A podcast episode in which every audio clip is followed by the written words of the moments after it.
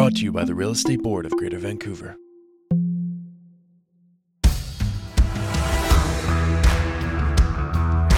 Standards Matter, a podcast about professionalism and accountability in real estate.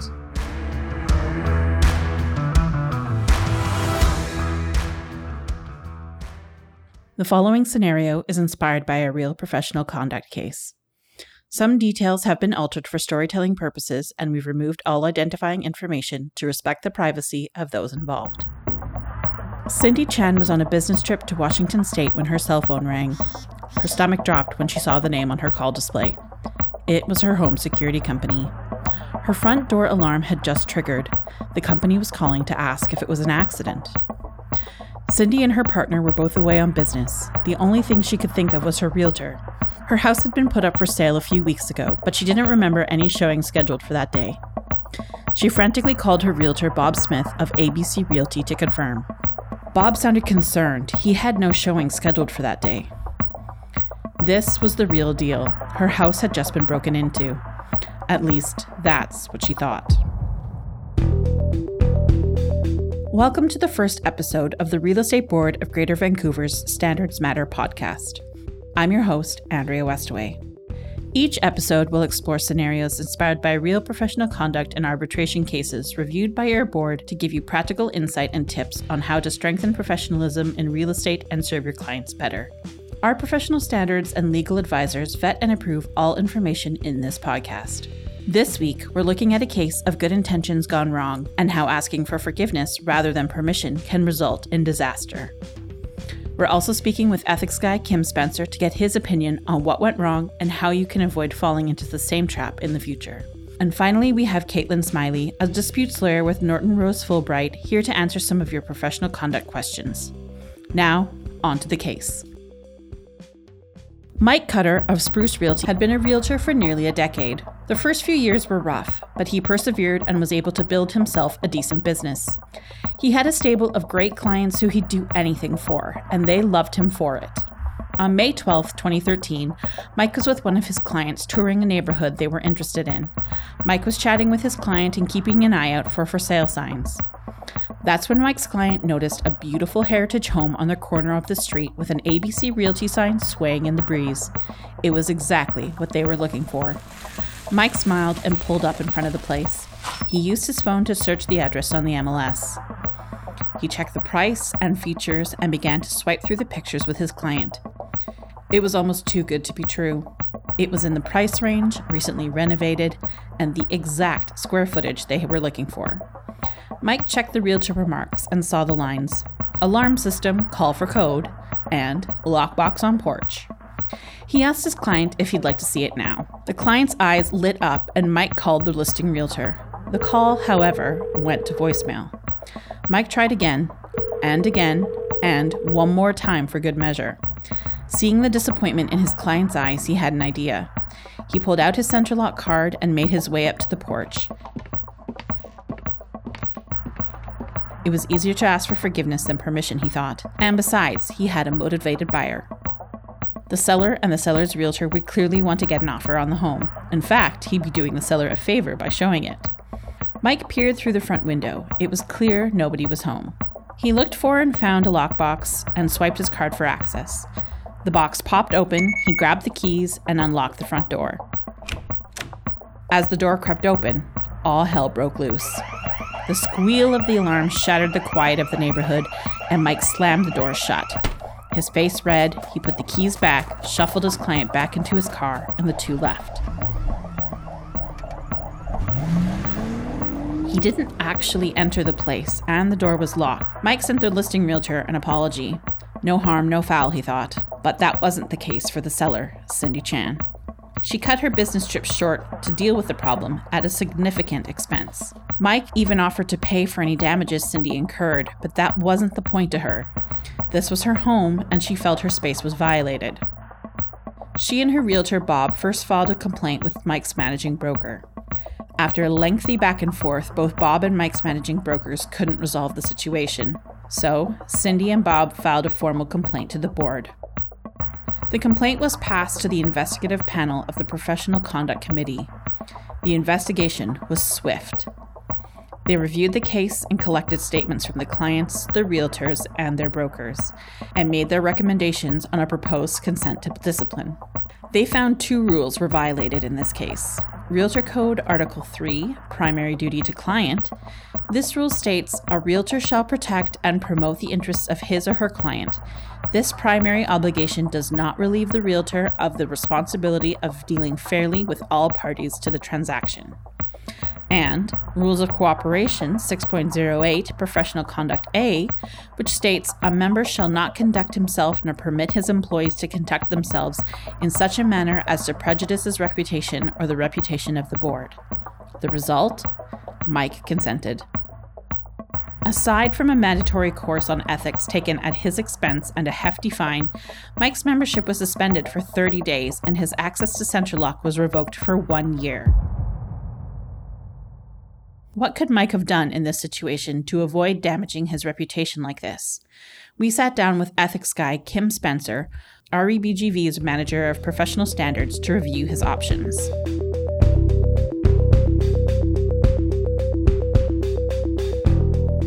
What could the realtor have done in this scenario to satisfy both his client and the seller?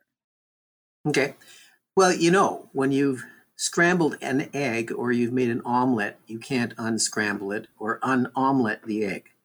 And this is one of those situations where the thing has happened, it can't be undone. So at that point, the realtor is in damage control mode, trying their best to mitigate the situation, you know, reduce the damages, apologize, um, uh, pour oil on troubled waters. I mean, that's pretty much their only option at this point. And so it, it sounds in the complaint as if the realtor did try to do that. They made an apology.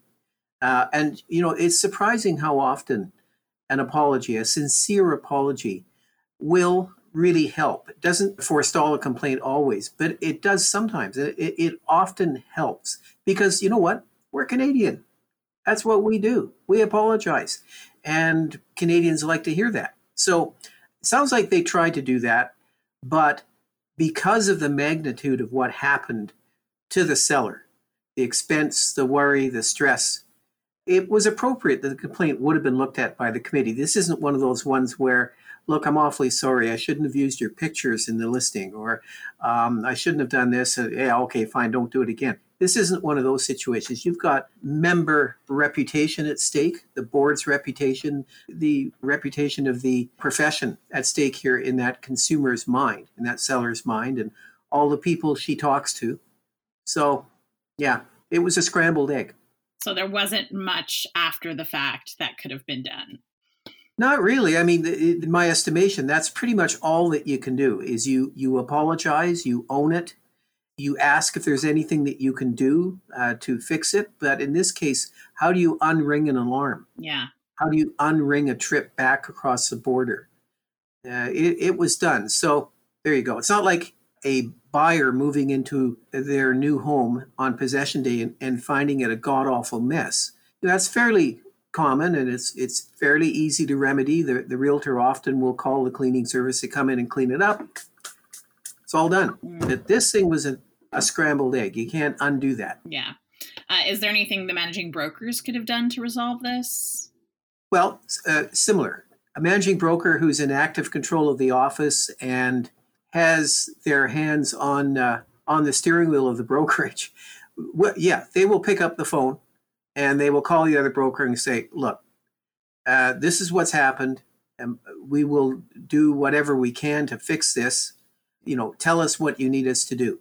And there, the managing broker's hope at that point is to get that problem resolved to the reasonable satisfaction of people without it going formal. Uh, but as I uh, said before, you, with this kind of complaint, it's probably going to go formal because you can't undo it. Yeah. How often does the board receive complaints like this one?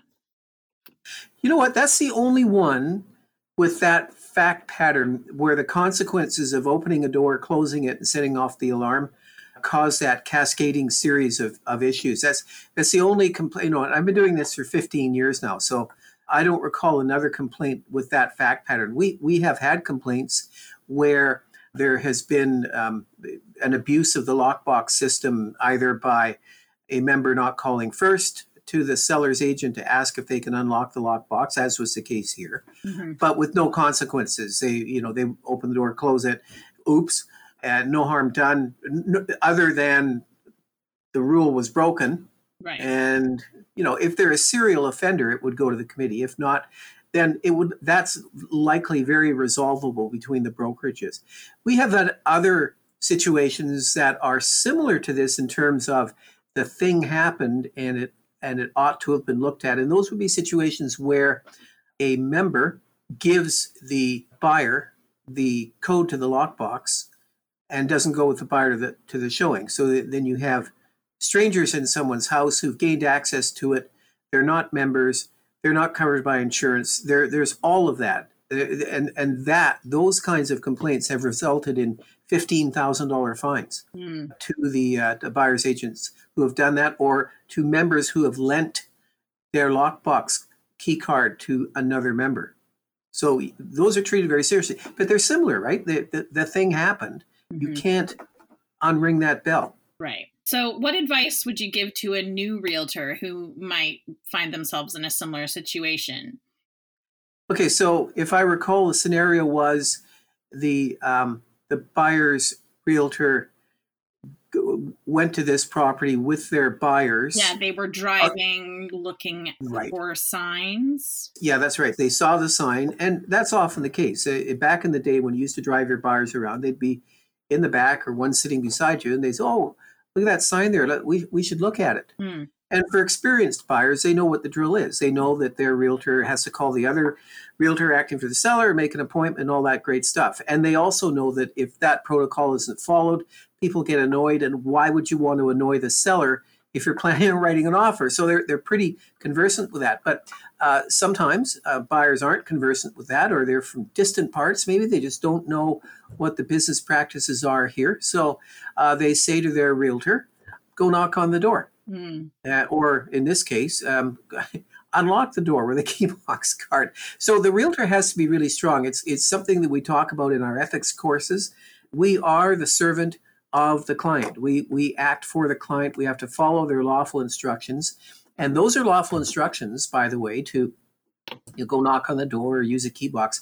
But they are instructions, if if followed, that would put the member offside with the board's rules. Mm. And it's at that point that a professional has to be strong enough and have a good enough relationship with their client to look them in the eye and say, "Look, I can't take that instruction. Um, it's going to put me offside with my association. I I, I won't do it. Uh, it's not a great idea anyway because of this." um, situation, but um, I have to call the other realtor and refuse. And if the client insists, well, at some point, you're going to end the relationship if it's that serious. There's no reason to put yourself in harm's way because a client demands it. We do have a choice.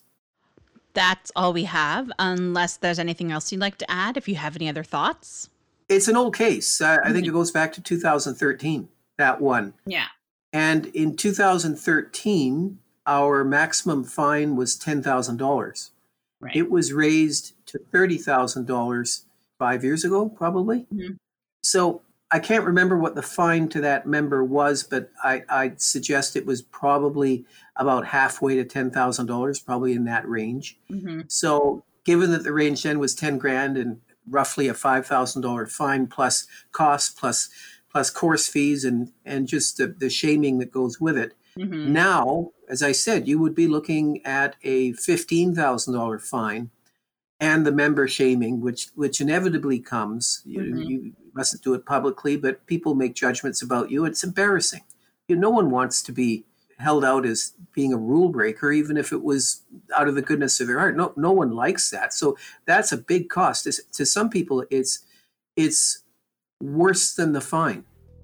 Yeah. Well, so. All right. Well, that's all we have then. So thank you, Kim.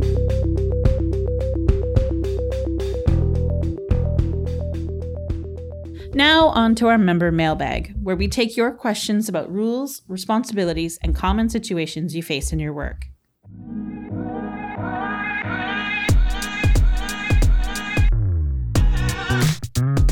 Today, we've brought in Caitlin Smiley, a disputes lawyer with Norton Rose Fulbright. Caitlin's practice includes real estate related disputes and professional conduct matters, and she has worked closely with REBGV's Professional Conduct Committee for a number of years.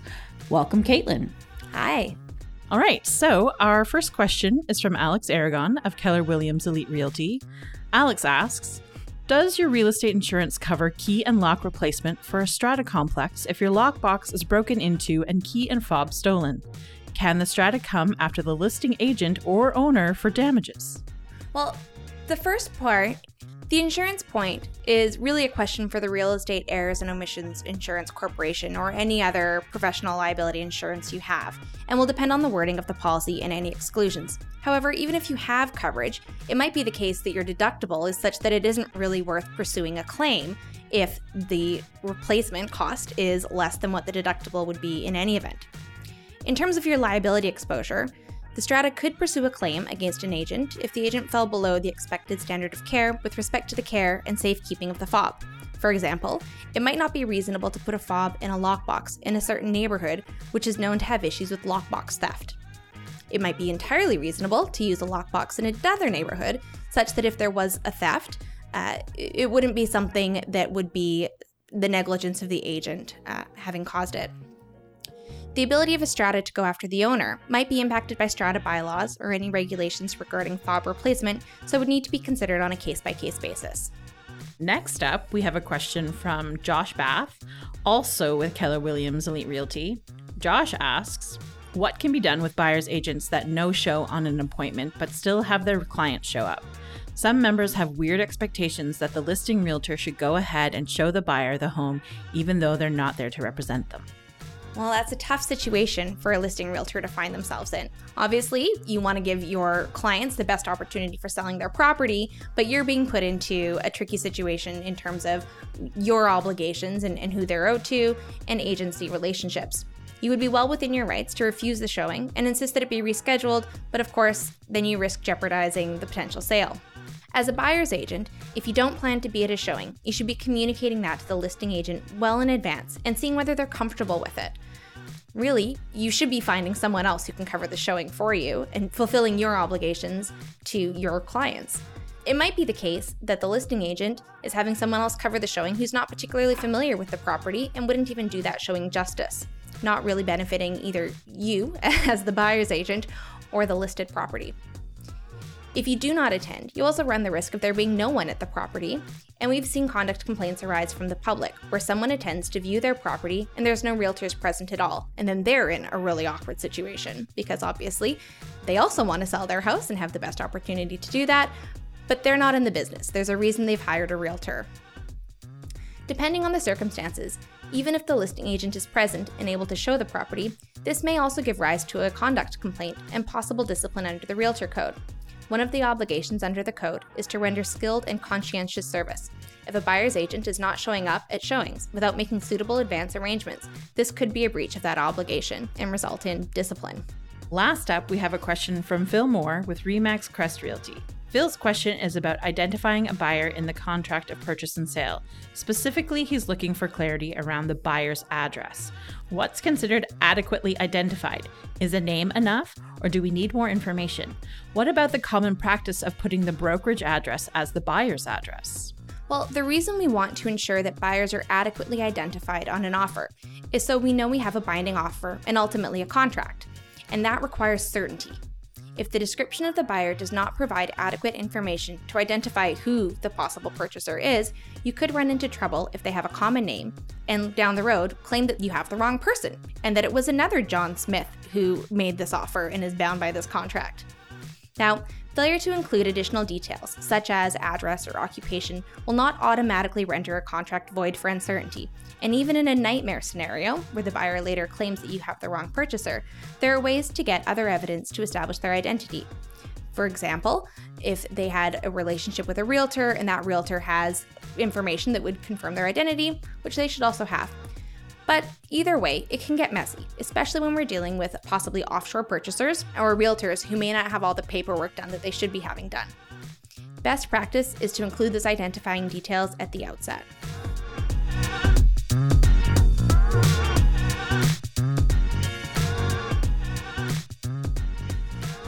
Do you have a question or a comment for the podcast? We'd love to hear it.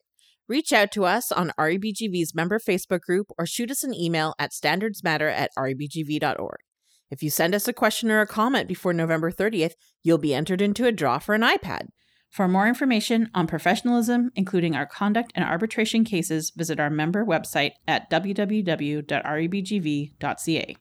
That's a wrap on our first ever Standards Matter podcast. I've been your host, Andrea Westaway.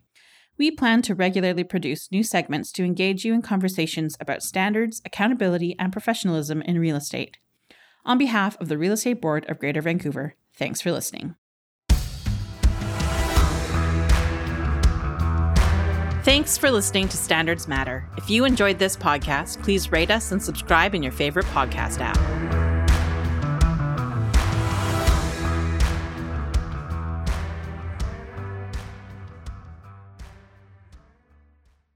Brought to you by the Real Estate Board of Greater Vancouver.